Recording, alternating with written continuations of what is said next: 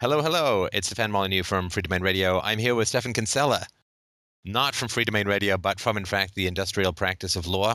And uh, we, in fact, are both going to be speaking at a Texas event. Uh, this is. Um, uh, it's going to be myself, Stephan Kinsella, Jeffrey Tucker, many more. This is at the March 23rd, Liberty in the Pines. I believe you and Jeff are going to be Liberty. I'm going to come dressed as a pine. Uh, this is at Steve Austin is that really right? Steve Austin State University in Nacogdoches, Texas. It's, anyway, uh, we'll post that. Stephen F. That... Austin, yeah, Nacogdoches they call it. Nacogdoches. Nacogdoches. Okay, fantastic. Uh, all right, so that's our our pitch, and we are going to be talking about. Uh, I don't know. How can we sexy this up a little bit? Um, nude corporations with Jello. uh, small is beautiful. Hey, it's Canada in February. I, I, feel drawn to that statement. So uh, let's go with that. Okay, so let's start with um, let's start with Romney's statement. And I, I think Romney's statement, you know, corporations are people, my friend, um, was kind of misinterpreted. And fair enough, you know, I mean, everybody misinterpreted what Obama meant by "you didn't build that." And when he said, when people were saying, "Let's just tax corporations," what I think he was trying to say was, "Dude."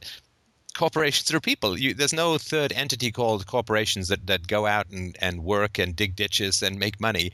Uh, and they they're just if you take money from a corporation, there's just less money to pay people. There's less money to buy supplies. There's less money to invest in capital upgrades, all that kind of stuff.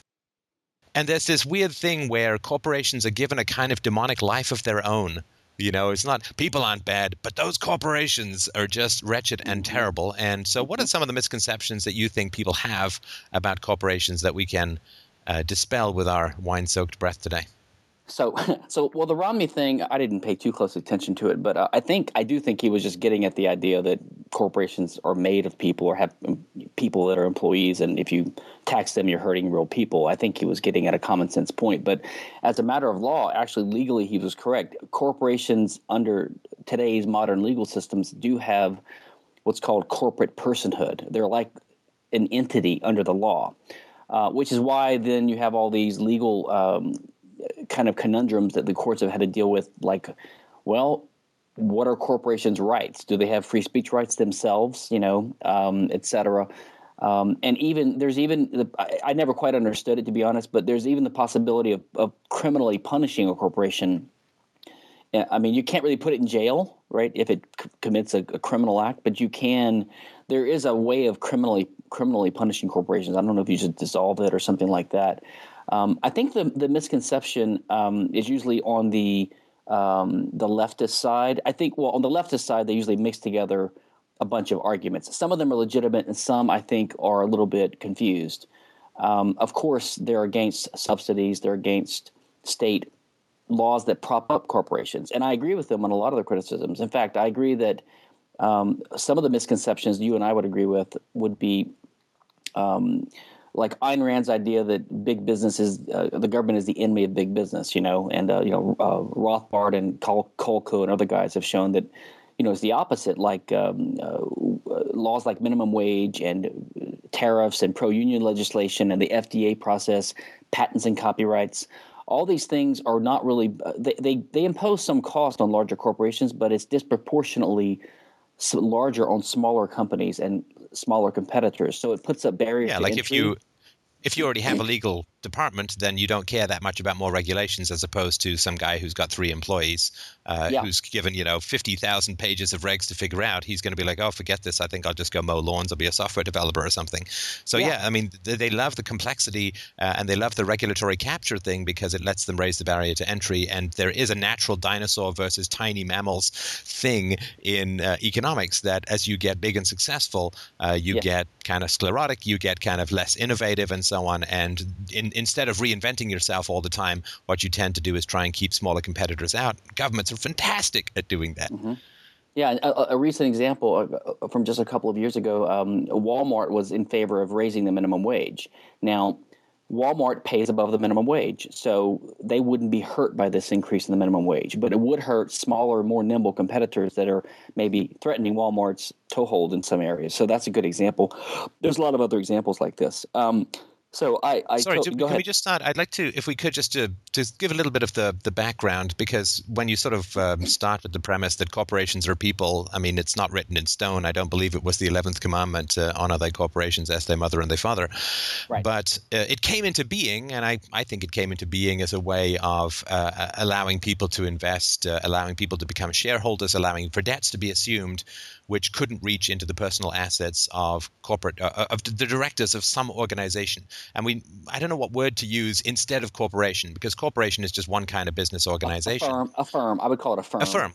Okay. Yeah. Okay. So, so a firm, uh, of course, wants investors, and if the investors have to take on liability that the corporation or the firm takes on. Sorry. So you, you invest fifty thousand dollars in some company, the company ends up hundred thousand dollars in debt. You don't want to have lost your fifty and then assume fifty thousand dollars more in liability. Mm-hmm. So um, I mean, there's no reason for that. And in fact, I would love to invest in a company where shareholders did take personal liability because you know they'd be really interested and invested. They wouldn't exactly be day traders, but um, people wanted to be able to invest, and obviously f- firm directors wanted people to invest without exposing themselves to any more liability than simply losing the value uh, of their investment. And when I was in business, um, when we were starting out, uh, the software company I co-founded, we had to go to a bank, and the bank basically just looked us up and down and laughed at us, and uh, we ended up having to write personal guarantees for the money that we needed to Yes. to get Yes. started. Uh, and so, but but you know, once we got bigger, we got shareholders, and we got on the stock exchange as part of a parent company, all that kind of good stuff. So, I can really understand the you know wanting to attract investors and investors not wanting that personal liability. Is it fair to say that that's some of the roots of of how it came about? It is, uh, and that's not my argument for. Uh, in fact, I would actually agree with you. I, th- I think state and corporation should be abolished for various reasons, which uh, we can get to. Um, my disagreement is that one reason for that is to get rid of limited liability. Um, I, let, let me give a little overview, kind of legally, historically, what happened here. Before the advent of the modern corporation, there were partnerships. So you and I go into business together, and we're both kind of managing the business. So we're kind of responsible for what's going on. We're directing the actions of employees. So naturally, we're responsible for for the debts of the corporation or the partnership. Sorry, we're each jointly and severally liable. That means if if if you and I together in our business, I mean, there's no legal entity. It's just you and I. We're individuals. We call ourselves uh, Steph and Steph uh, anarcho-capitalist. You know, All right, but I would want to be the first Steph. I just just to let you know. you were. I said it that way. That's that's really important for me. Sorry, go on. And so, um, you know, it, first of all, there's two types of possible liability that this we could have together. It could be a con- contractual liability, or it could be for some kind of crime or tort. Um, primarily a tort. You know, one of our truck drivers hits someone and hurts them, um, or we don't pay our uh, we don't pay one of our suppliers, something like that. So we're we're usually liable uh, uh, together uh, and individually for the full amount of because we're both responsible for the actions of the employees, we're directing them, et cetera. So there's a, co- a close connection. There started to arise something called a limited liability partnership, under uh, uh, which is some partners are what's called passive, and some are there has to be one managing or active or general partner. And the limited liability partners, they're passive. They don't really do anything. They just give some money. They invest some money initially, and so there was actually no reason for them, for them to be liable under the law in the first place. And we can get to to that in a second. Um, around this time, I think there was some concern that they would be liable, and so the, the state started uh, coming up with these incorpor- corporation uh, systems. And what that does is it creates a legal entity called, which is a legal person called a corporation, and it's owned by shareholders, governed by directors who are elected by the shareholders, and the directors appoint the officers who hire all the employees. So it's sort of a convoluted structure like that. Um, and what the limited liability provision of the law says is that the shareholders are only liable up to the amount of their investment, which means if the corporation goes bankrupt and you have thousand dollars worth of shares, then that goes to zero. But you don't, you don't, you're not responsible for anything else. Now, one misconception a lot of people have is they think that limited liability laws insulate the managers and the CEO from liability, and they generally don't. It's about the shareholders, not about the managers. Um, so that's one misconception people have. So they get this kind of confused.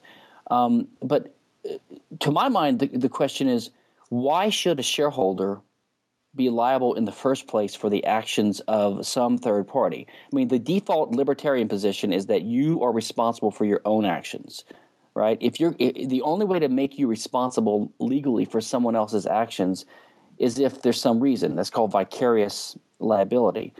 Um, now, there's some there are some cases where this would be the case. Like if if I put a gun to your head and then I say I want you to shoot that old lady there, and I coerce you into shooting the old lady now, maybe you shouldn't get off guilt, uh, scot free. Maybe you're still guilty of murder if you do it.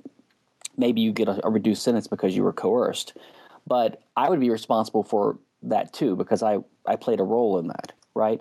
So or that's question, an example like some uh, some guy comes in and uh, holds up a convenience store, and the clerk tries to shoot at him. The bullet misses, bounces off a can, and shoots someone else. It's the yeah. the thief actually never pulled the trigger, but the thief is charged with the murder because he set the events in motion, even though he didn't pull the trigger or even have a gun. He set the events in motion, which resulted in the death uh, of uh, of the innocent bystander. So yeah, I mean, there's interesting. I think that really comes out of common law standards, but there's certainly interesting stuff around that in terms of how uh, legal liability can be transferred. Yeah.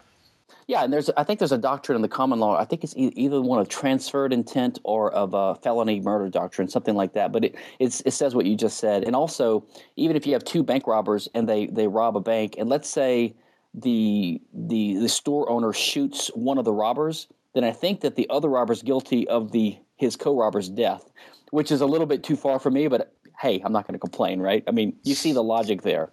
Yeah, um, yeah, yeah. Without your uh, actions, this would not have come to pass, kind of thing. Yeah, you played a causal role in, in causing it um, um, to happen, right? But so, so then the question is, what about a shareholder? What does he do that makes him responsible? Now, let's talk about contracts first, because I think we can dispose of that easily. Um, eh, like you said, in smaller corporations that are not that capitalized or don't have a lot of um, assets or don't have a long track record, usually to get a loan or to do a, a, contract, then the other party is going to make the actual major shareholders sign a personal uh, guarantee to guarantee it. They're not going to just rest upon the assets of the corporation, right? But if they do, if they just take the word of the corporation, then they are basically contractually agreeing to limit their remedies to whatever assets that quote corporation has. And you could do that even in a free society without this legal entity idea, which wouldn't exist, by the way. I think this this whole idea is nonsense. Um, and that, of uh, course, works much better in capital intensive industries like a factory, uh, as opposed to human capital intensive industries like a software shop, uh, where if the people are gone, but that's it. Like 98% of the assets walk out of the. that's what I used to say right. in my business meetings. You know, 98% of our assets walk out the door every every day at five o'clock and come back at nine o'clock the next day. And yes. uh, so there's much less remedy, of course, uh, if it's all human capital and people can wander off.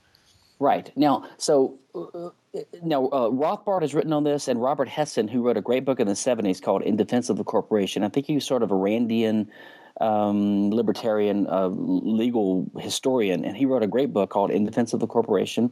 And I think Roger Pilon, who's with the Cato Institute, has written on this too. And what they've pointed out, and it, it's fairly persuasive to me, um, is that uh, this whole idea that the employer should be responsible for the torts of his employees is almost based on this feudal master slave idea. It's almost paternalistic, right? Um, it's called respondeat superior, means you're responsible for the actions of your inferiors. Um, and, uh, and that's a type of vicarious liability that we talked about earlier. So the, the whole idea, although maybe you and I could accept that it, an employer is responsible for his employees' torts because he's sort of in directing what he does, although he's usually not directing him to commit a tort. But even if you could make that argument, um, you can't argue that a shareholder is doing the same thing. He just gives money to the corporation. And in fact, he doesn't always do that. If you own shares in, in Exxon and you sell me a share, I gave you money, but I never gave Apple a dime. I mean, Exxon a dime, right? Right, right. So right. just by virtue of holding a share in a corporation doesn't mean I've ever given them any money. Um, and and so what else would we say that I have the right to elect the, the directors? Well, that just means I have some uh, uh, some influence over who's who's hired by the company. But lots of people have influence over who's hired. Uh, coworkers have well, influence. to make that argument would be to say that if you voted for whoever was in power and a war crime was committed, then you would be responsible for that war crime. You know, oh no, you just, you know, there was no foreshadowing of that. It wasn't in the party platform to commit war crimes. It's just that that's who you voted for, and therefore you're responsible. I mean, if you can vote based on your best conscience, but people then do whatever they do after that, I don't think you can be held liable for, you know, a lack of omniscience.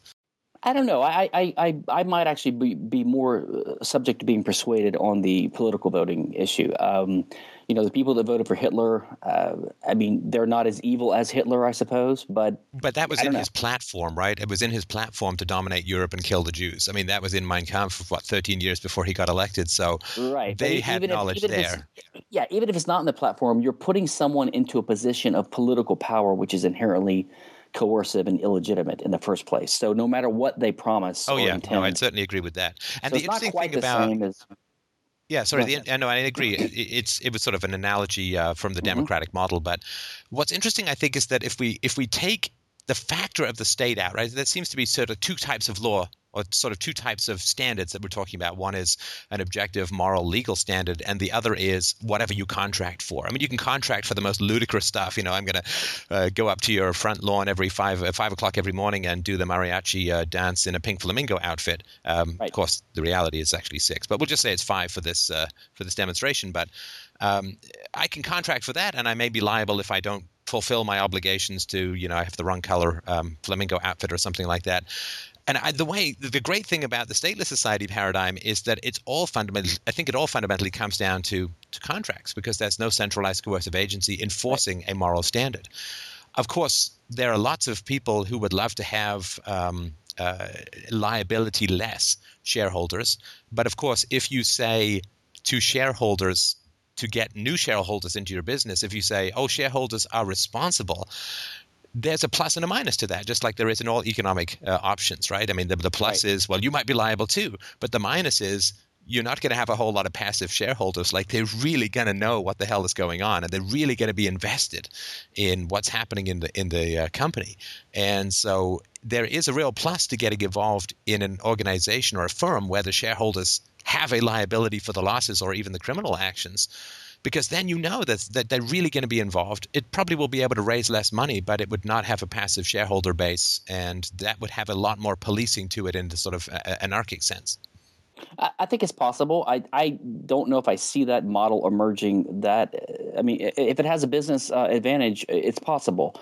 Um, but the thing is, even the practice that I see is that the employees of the corporation who are liable under today's law, like directors and the officers, the, the traditional practice is for the corporation to take out D&O insurance, directors and officers liability insurance, because you know I don't want to be the CEO of a corporation if I might be sued for billions of dollars. On the other hand, um, having to acquire insurance for that possible liability, of course, puts an insurance company in a type of oversight over you, which puts incentives for good behavior, et cetera. Because if you start acting in crazy ways, then you're going to lose your insurance carrier or your rates are going to go up or something like that. So there's at least a feedback. When I, uh, sorry, just when I was insured as an executive, I wasn't allowed to fly in planes smaller than a certain size, right? Because right. they were considered to be too like, and if I went right. down, then the whole technical team would would be headless, so to speak. And so, yeah, I mean, it was really interesting to the, the pages of like things you can and can't do and so on. And they, you know, they came in and checked my health. Do I smoke? You know, all this kind of stuff. I mean, they really were combing over me in a way that, given I come from socialist medical Canada, a doctor had never been as interested in my health and well being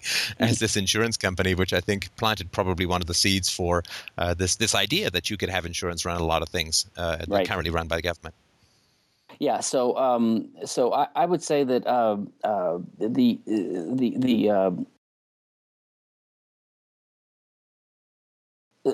the the size of the corporation. Uh, let's talk about one, one other thing here that we we we, we skipped over earlier. Why do we have what's called firms? Because you are asking what's the general category that corporations fall into, and it's a firm. And under in economics, a firm is an organization of individuals that have sort of a centralized kind of control and contractual relationships of a different type than I guess independent contractors would have. But from the libertarian point of view, I don't know if I see a fundamental difference there, especially um, if you get rid of the state characterization of what's an employer, an employee, and what's an, what's a general contractor. I mean, the only reason we have to call people uh, this is because of state classification rules, because you, you need to know whether you have to collect payroll taxes if they're an employee, if they're a general contractor, they're not, et cetera. Um, so, you know, the idea of like Coase is that you form these firms to overcome transaction costs.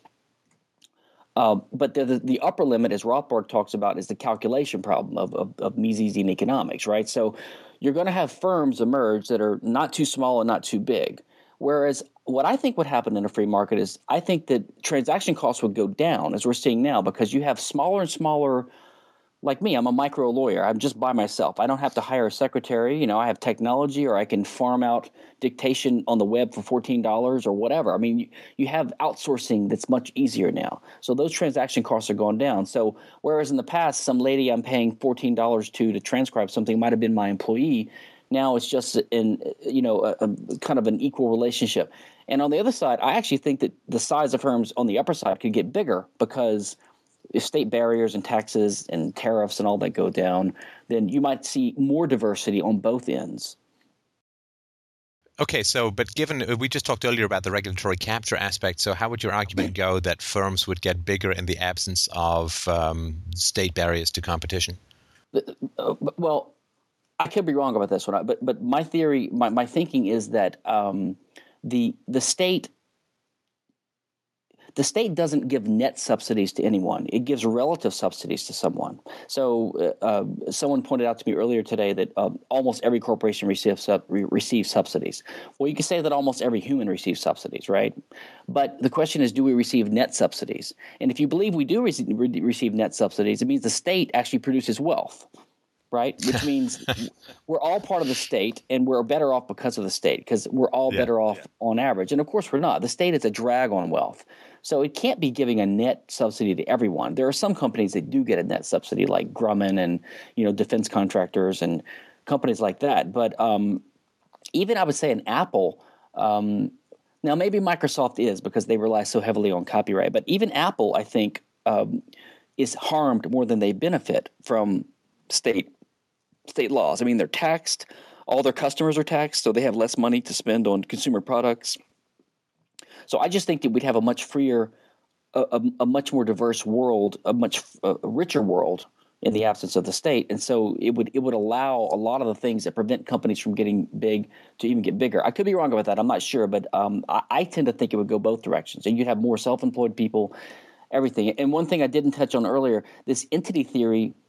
Uh, actually, one reason I would like to get rid of it is because the government uses it as an excuse to impose regulations and taxes on corporations. So if the government says, without our grant of limited limited liability privilege and our entity status we're going to give you, then the shareholders would be liable, which I don't think is correct. I think that they wouldn't be liable anyway because they're passive.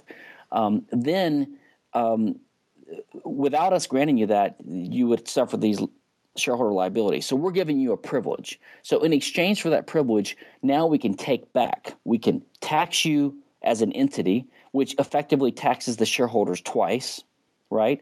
And we can we can subject you to all kinds of regulations like corporate campaign restrictions, things like that, for the for, in exchange for the privilege of us granting you entity status. So if you actually take away entity status, the state would have less of an excuse to regulate and tax businesses, basically. Oh yeah, no, I think that's that's a great point, and it's something that is is very frustrating when you talk to people. Um, uh, you talk to the general status muggles in society, and you you know they just say, well, we'll just tax corporations. You know, like like there are space miners on Mars that we can go and steal the kidneys of and sell them on the interstellar black market and fund all the government with, and there is no such thing as a corporation. There are people who end up getting taxed. I mean, this is a it's a legal fiction, and it may have some utility in a free society or not. But it, I, think the government loves it because they it's another category of people that they can tell you they'll go and tax to give you stuff you know, well, tax the rich. Oh, well, tax corporations. You know, and yeah. and as opposed to well, we're just going to take money from everyone around you, including you. And if, yeah, of yeah. course, there can't be uh, any any positive subsidies in the long run. It only can maintains that illusion through debt. You know, just the people with the most liability and the least benefit are the unborn. Those right. yet right. to be. Right. So. um well, let me ask you, what, what do you think about the large corporation size? Do you think that large firms would do you think the largeness would you know we have these mega corporations uh, international international firms exxon. I mean boeing the, some of these companies i just don't see how you're going to make a spacecraft or uh, you know a 747 jet or uh, have uh, international uh, concessions in Saudi Arabia with, with, without large some things require largeness. There's economies of scale there's other reasons. I, I don't right. know maybe maybe my imagination is stunted um, but I think, I don't know. yeah, I think, I mean, it, just based on my somewhat limited experience uh, in in this area, I, I, think what will what would happen in a free society is there would be not so much corporations as we know them, where you sort of have right. a big box of people in them, uh, whether it's a factory or an office building or something like that. Have less of that. The real specialty would be in geographic, non-specific coordination. I think you just yeah. lost your screen there. You've uh, gone a little dark. Did your screensaver go on? Oh, yeah, okay. Yeah, so so is coordinating all of these efforts, uh, I think, would be the real challenge.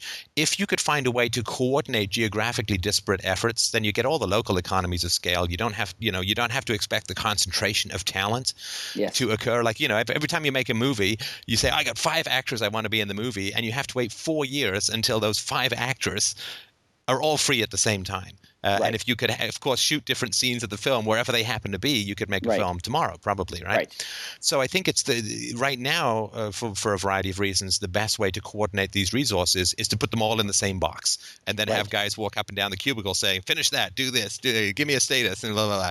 But I think. Um, the decentralization of modern technology, uh, the real, I think the real growth industry would be in the coordination of all these disparate efforts because yeah. the economies of scale, the, the the fact that you could, eh, the, you know, the wider you can cast your net geographically, uh, the more skills and, and talents you can get into your organization. So I think the the real challenge would be the coordination. I think that's the, you would see a sort of intermediary uh, quote firm or corporation who would come up who would promise and contract to you know you tell me what you want built uh, and I will make it happen. And and I think that would be the real specialty because that like learning how to do all of that would be a specialty in and of itself. That because it's so transferable would be much more valuable than than be containable within one organization. If you learned how to do that in one organization, the people who knew how to do that would be bidded out of that organization in a price war that would you know rival the building of the space shuttle. I think so. I think it wouldn't look quite like it is. I think it would be more amorphous and more blobby, yeah. but with a much stricter and much more. You know, the the problem with business is always the project management, right? I think this is as true in law as it is in software as it is in engineering. Uh, but I think those who would specialize uh, in drawing these talents together and making sure all the widgets assembled in the right way, uh, like sort of some sort of inverse planetary wide explosion, uh, I think would be in huge in, in the biggest demand, and I think that would be a really fascinating area of business to be in. I think so too. I don't know if economically, uh, and I think that depends not only on freedom but on technology, as you mentioned, right? Um, uh, I, and that's I think it would be more amorphous, um, and partly because again, you wouldn't have these state enforced artificial categories of employer employee, general contractor, whatever. And like I said, the whole economic idea of the firm is a little bit strange to me because I don't know what a firm is really because it's just a network of contracts. And they and these economists single out a certain type, the employment contract as a special type. Well, I don't think economically that has any categorical significance or sharp boundaries, right? Especially in a stateless society where employment had no legal meaning. So I think you could just you could look at an economy of a billion people, and you could, as an outside observer, you could draw lines around different things if you wanted to. You could see here's here's a company called McDonald's selling hamburgers, or here's a company that's supplying meat to them on a daily basis. Are they part of the same firm or not?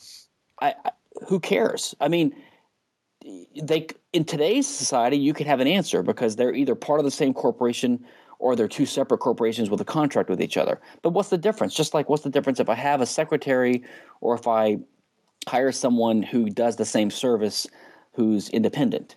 There's no economic or fundamental difference.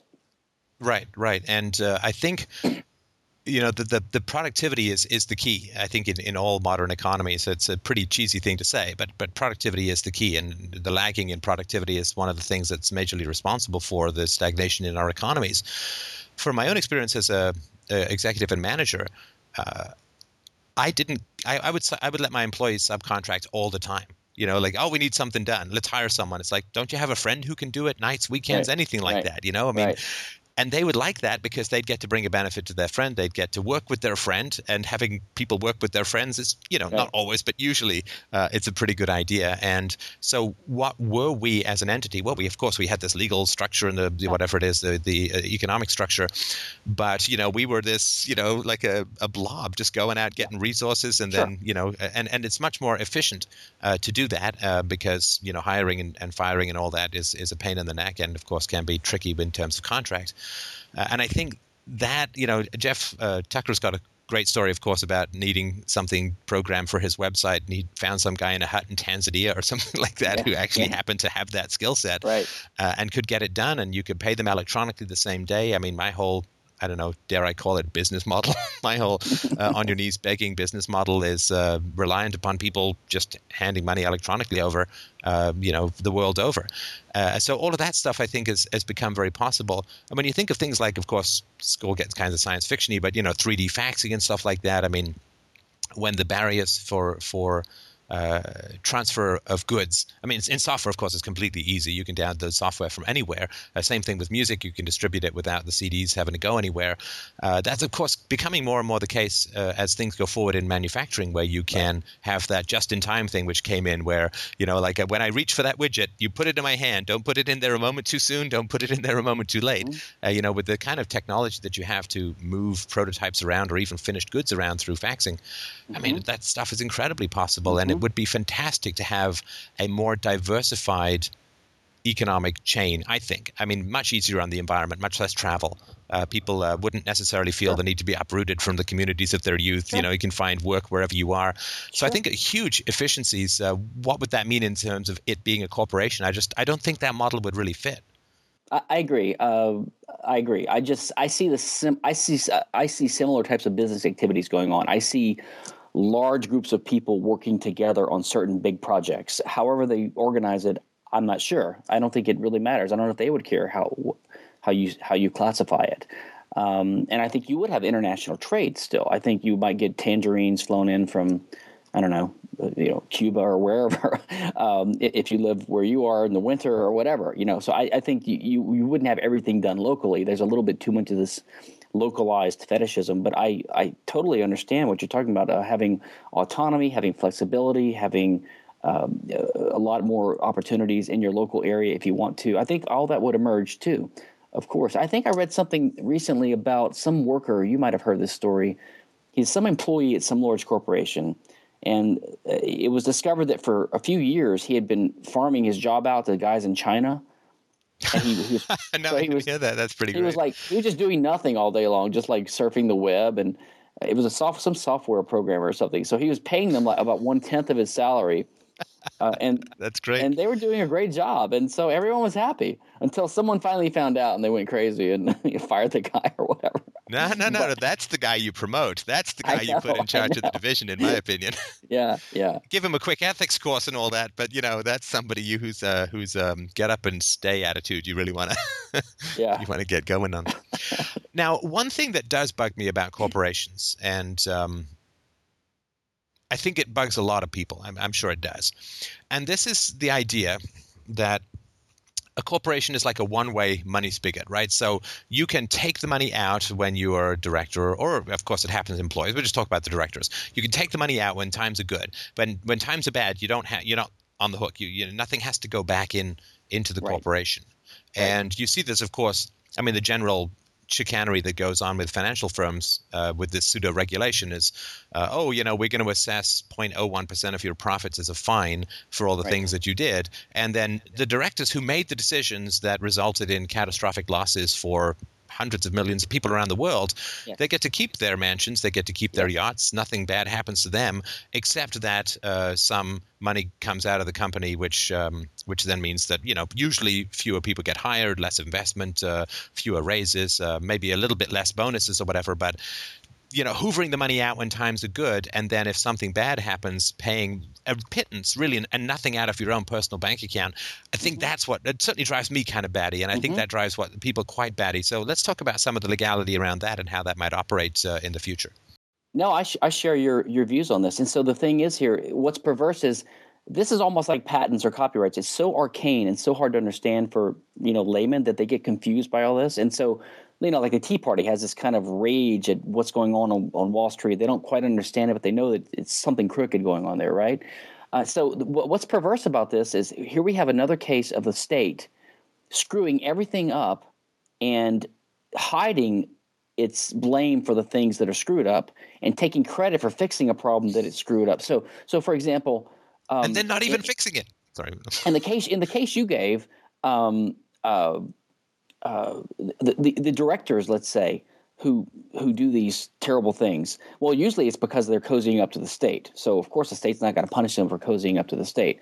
But if they did, or if they if they don't, it's not because of limited liability law. Limited liability law only so the state takes credit for granting limited liability to shareholders and who would have limited liability even without the state.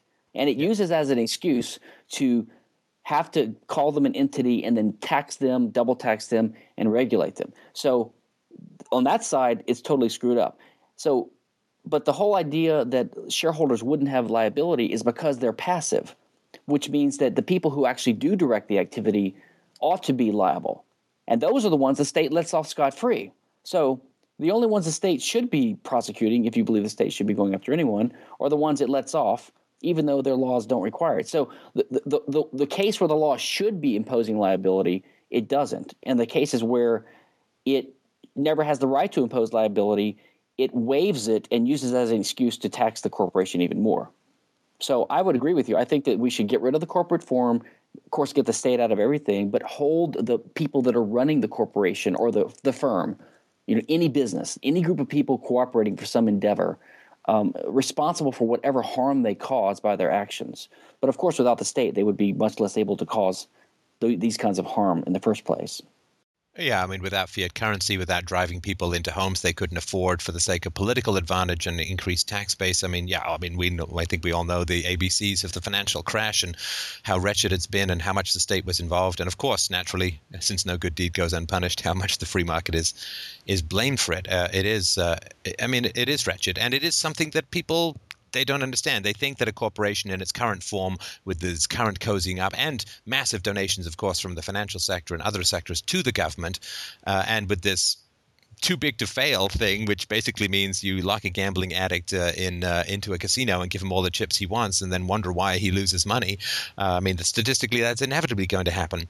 Uh, but people do, of course, confuse this with the free market because that's what they're told by all the people who haven't done their jobs and who will never do their jobs because they want to keep getting money to get reelected. And uh, you know, there is the revolving door between these uh, big corporations, the big financial corporations, and the regulatory yep. agencies. And last but not least, I mean, the idiots go into to the regulatory agencies. I mean, this is pretty well borne out statistically that the bottom 10% of almost any class goes into the regulatory agencies. I mean, if you're a financial whiz, are you going to go make a million dollars a month on Wall Street, or are you going to pull down 80k a year as an, uh, you know, a bureaucrat who can't really get anything done uh, in the SEC? I mean, the answer is pretty clear.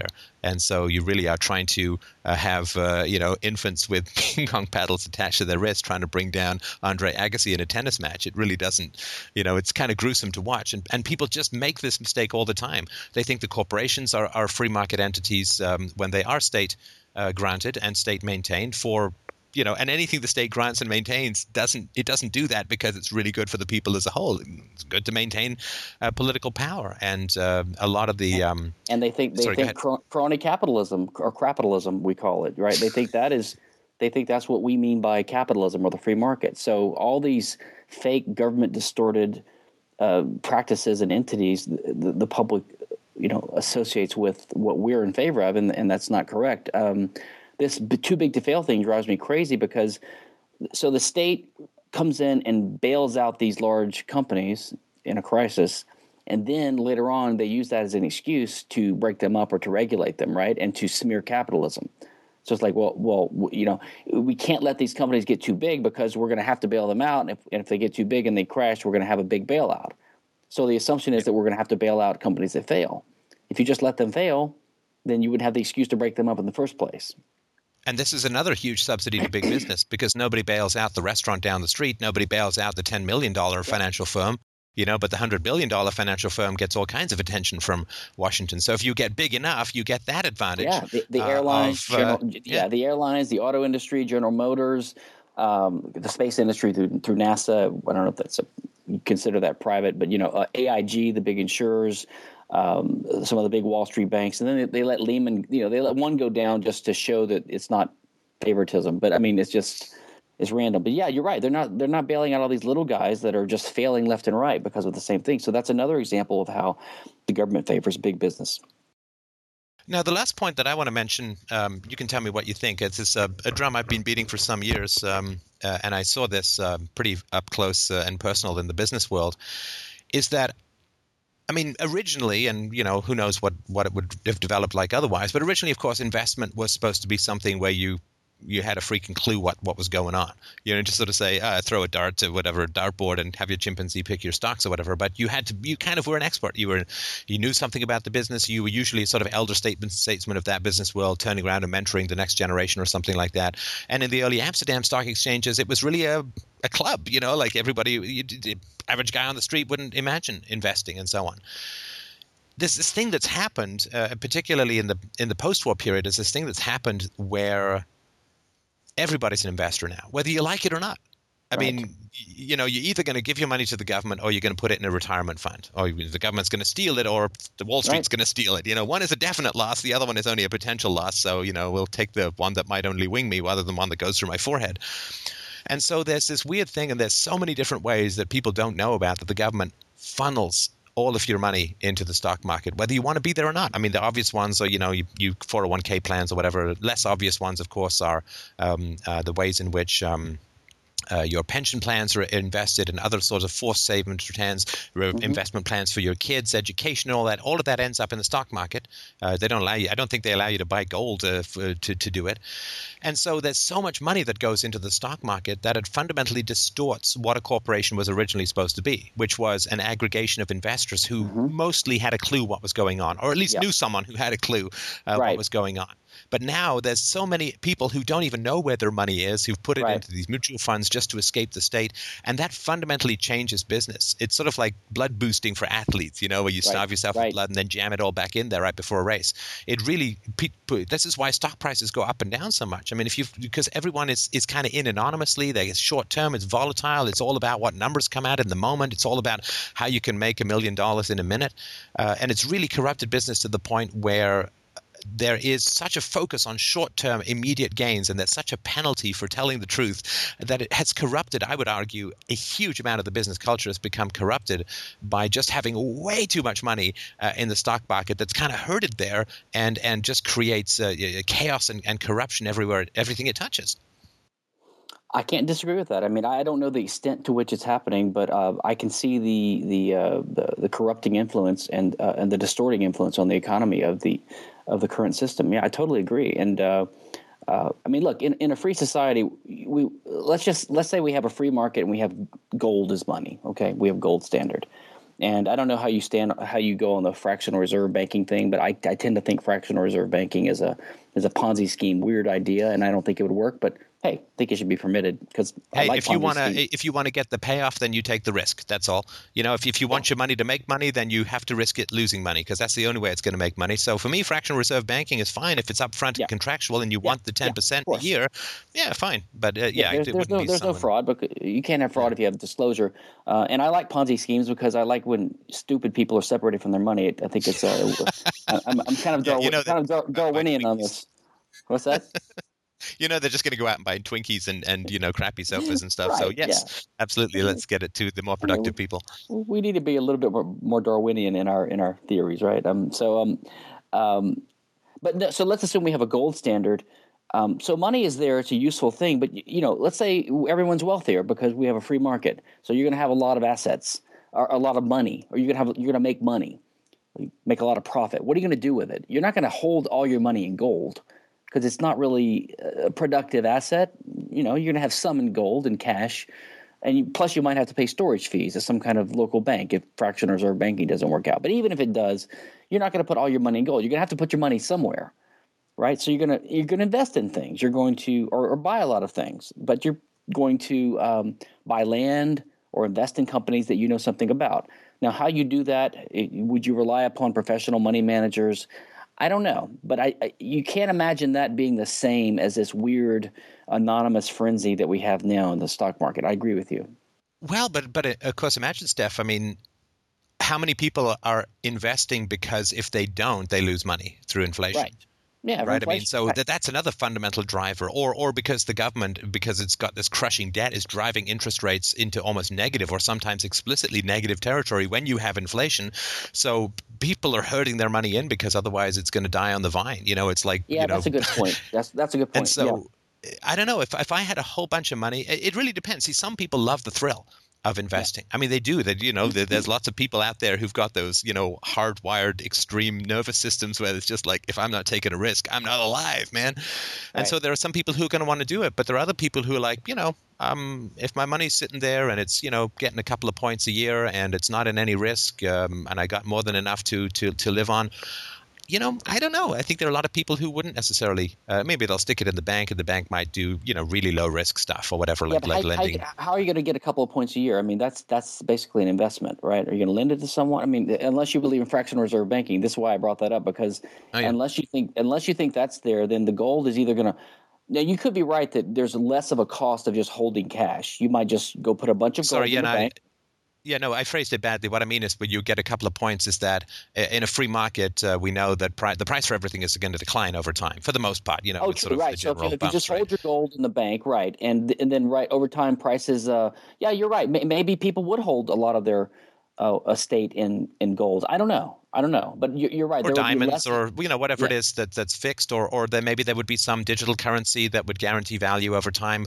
But you know, people you i mean i think you would generally guess uh, you maybe get three five seven percent a year in price declines in a free market uh, correct so correct. boy uh, if you want more than that you know that may be a you know fine good good for you you know companies are going to need um, investments but uh, yeah, I think certainly for myself, I think you know I've got enough uh, excitement doing the uh, philosophy show and all that, uh, and uh, so for me, it's like if I could just stick my money under a mattress and know it's going to essentially grow in value every year. I mean, just think if you had like tech dollars. You know, it's like, well, you can spend them now and get X, or you can spend it six months from now and get double X kind of thing, right? I mean, the, the, the, desire with technology is to not spend it, but to rather to, to, to save if you can, put off your purchases, you get more later.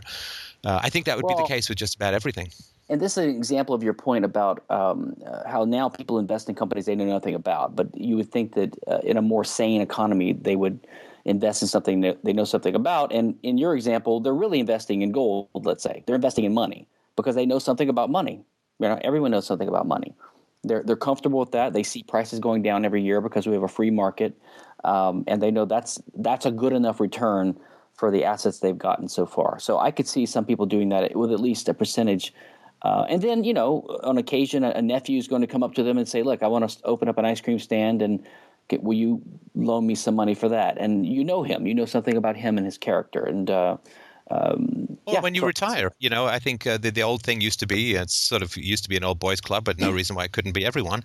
You know, you retire, you know something about a business, and you're going to help out the next generation. That sort of mentor transfer would, I think, be right. a great place for people to invest. You'd have the time, you'd get involved, you'd know the people, right. and your involvement, of course, would would make more people want it because the stabilizing influence of gray hair as an experience, the right. salt and pepper factor, and all that. Right. I mean, so yeah, I think uh, salt and pepper right up here, a little bit right up here, a little bit. yeah. Uh, but um, yeah, so I think that's how. I mean, I would love to see existing businesses massively starved of capital because I think it just crashes around uh, and gets hugely wasted. In the same way, you'd love to see real estate massively starved of capital. I mean, the 10% of housing stock in the U.S. that's unfinished is, I mean, is an environmental catastrophe. Of course, you won't see environmentalists; they're all worrying about polar bears falling off ice and won't see them talking too much about it. But uh, it's catastrophic. What a huge waste of, of resources that that has all been. And uh, yeah, so I'd, I'd love to see business have to work a lot harder to to get investment because uh, it's I think it's just a big sloppy mess right now. But all right, listen, um, I think we've had a good tour of it. Was there anything that you wanted to add? Uh, you know, since you are in fact the expert, um, before we uh, we close. No, I enjoyed it. I always like talking with you, and I look forward to seeing you uh, uh, next month here in the Houston area. Liberty in the. Let's Liberty go through that one more time. Uh, do that that bookend marketing thing. Uh, it is um, Liberty in the Pines. Uh, it's the um, uh, t- March 23rd. at the Steve Austin uh, State Stephen, University Stephen in. F. Austin. Yep. Sorry, And Stephen in- F. Austin. I couldn't make F. that Austin. sound if I did that. And what was the pronunciation of that lovely town there? Nacogdoches, and they are the sister city of a, a place in Louisiana called Natchitoches, which is spelled even crazier. You don't even want to try to pronounce that one, but uh, or to, to from from the spelling of it. But uh, yeah, it's up in Nacogdoches, about I think two hours north of Houston. So Yeah. uh, it should be a lot What of it fun. with Texas? Like you name your towns like some cross between an, an Aztec god and a Welsh village. I mean, I guess it's, it's, like, it's, it's, I I think can't it's the jam some more syllables in there somewhere. Yeah, it's it's uh, Native Americans. There, there's a town a little bit north of Houston called H U M B L E. Now, how would you pronounce that? Humble. If you're from if you're from Cockney, England, how would you pronounce it? Humble. That's how they pronounce it. Umble. Humble. yeah, I can't do it. The Houstonians say, "I'm going up to Umble." I'm like, "What?" Fantastic. Well, I guess I'll be seeing you next month. Thanks again for the chat and uh, have yourself a great night. Thanks. Take care.